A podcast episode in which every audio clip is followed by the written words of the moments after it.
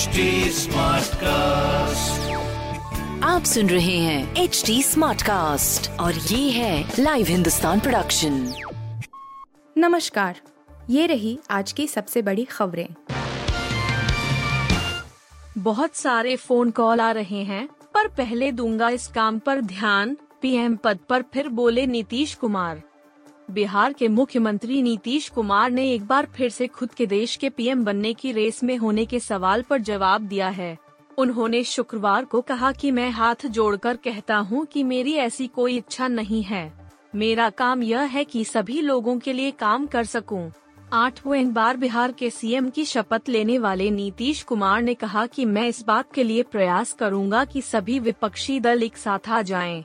यदि सभी विपक्षी दल इस बात पर राज़ी होते हैं और साथ में आते हैं तो फिर यह अच्छी बात होगी। नीतीश कुमार ने शपथ लेते ही नरेंद्र मोदी का नाम लिए बिना ही उन पर हमला किया था कि 2014 में आने वाले 2024 में रहेंगे क्या? पीओ के आज़ाद कश्मीर है, केरल माकपा नेता के बयान पर विवाद पूर्व मंत्री और केरला के विधायक केटी जलील ने कश्मीर को लेकर अपने फेसबुक पोस्ट से विवाद खड़ा कर दिया है। इस पोस्ट में कहा गया है कि पाकिस्तान से जुड़ा कश्मीर का हिस्सा आज़ाद कश्मीर के रूप में जाना जाता है। उन्होंने अनुच्छेद 370 को निरस्त किए जाने की भी आलोचना की। भारतीय कम्युनिस्ट पार्टी, मार्क्सवादी के थवनूर से विधायक केटी जलील ने कहा कि कश्मीर का कब्जे वाला क्षेत्र असल में आज़ाद है। केटी जलील केरला के मुख्यमंत्री सीएम पिनाराई विजयन के करीबी सहयोगी माने जाते हैं।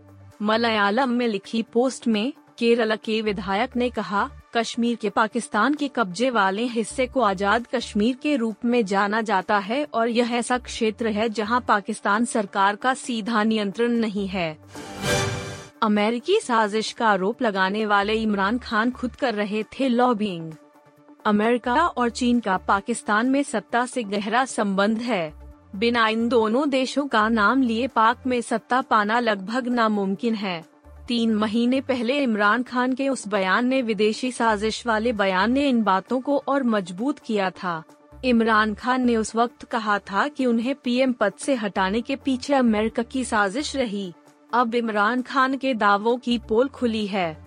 अमेरिका से अच्छे संबंधों के लिए इमरान खान ने अपनी सरकार के दौरान लॉबिंग फर्म हायर की थी।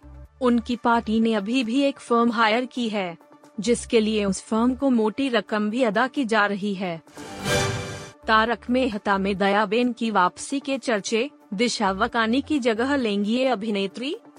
तारक मेहता का उल्टा चश्मा तारक मेहता का उल्टा चश्मा में दयाबेन का किरदार करने वाली दिशा वकानी के शो छोड़ने के कई साल बीत चुके हैं उनके लौटने के कई बार कयास लगे लेकिन फैंस को हर बार निराशा हुई हाल ही में दयाबेन की वापसी की खबरें आई थीं लेकिन फिर पता चला कि, कि दिशा ने अपने दूसरे बच्चे को जन्म दिया है ऐसे में यह साफ़ हो गया कि वो जल्दी वापसी नहीं करने वाली हैं। हालाँकि मेकर्स ने ज़रूर उम्मीदें बधाए रखीं। शो के निर्माता असित मोदी ने कहा था कि दयाबेन के रूप में कोई अन्य एक्ट्रेस भी आ सकती हैं। इन सब के बीच अब खबर है कि प्रोडक्शन हाउस ने दिशा की जगह किसी और को खोज लिया है। पर्दे पर दयाबेन के लिए राखी विजान का नाम सामने आया था, लेकिन उन्होंने मना कर दिया। अब बॉम्बे टाइम्स की रिपोर्ट के मुताबिक तारक मेहता का उल्टा चश्मा के मेकर्स अभिनेत्री काजल पिसल काजल पिसल के नाम पर विचार कर रहे हैं। 15 सितंबर को ईडन गार्डन्स पर फिर कप्तानी करते दिख सकते हैं सौरव गांगुली। भारत की आज़ादी के 75 साल पूरे होने पर एक खास क्रिकेट मैच के आयोजन की बात चल रही है। यह मैच भारत और रेस्ट ऑफ़ द वर्ल्ड के बीच खेला जाना है।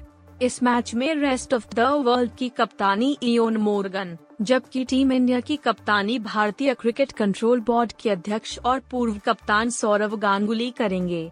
यह मैच 15 सितंबर को कोलकाता के ईडन गार्डन्स मैदान पर खेला जा सकता है। पहले चर्चा हो रही थी कि rest of the world team में पाकिस्तानी क्रिकेटरों को भी मौका मिल सकता है, लेकिन फ़िलहाल ऐसा हुआ नहीं है।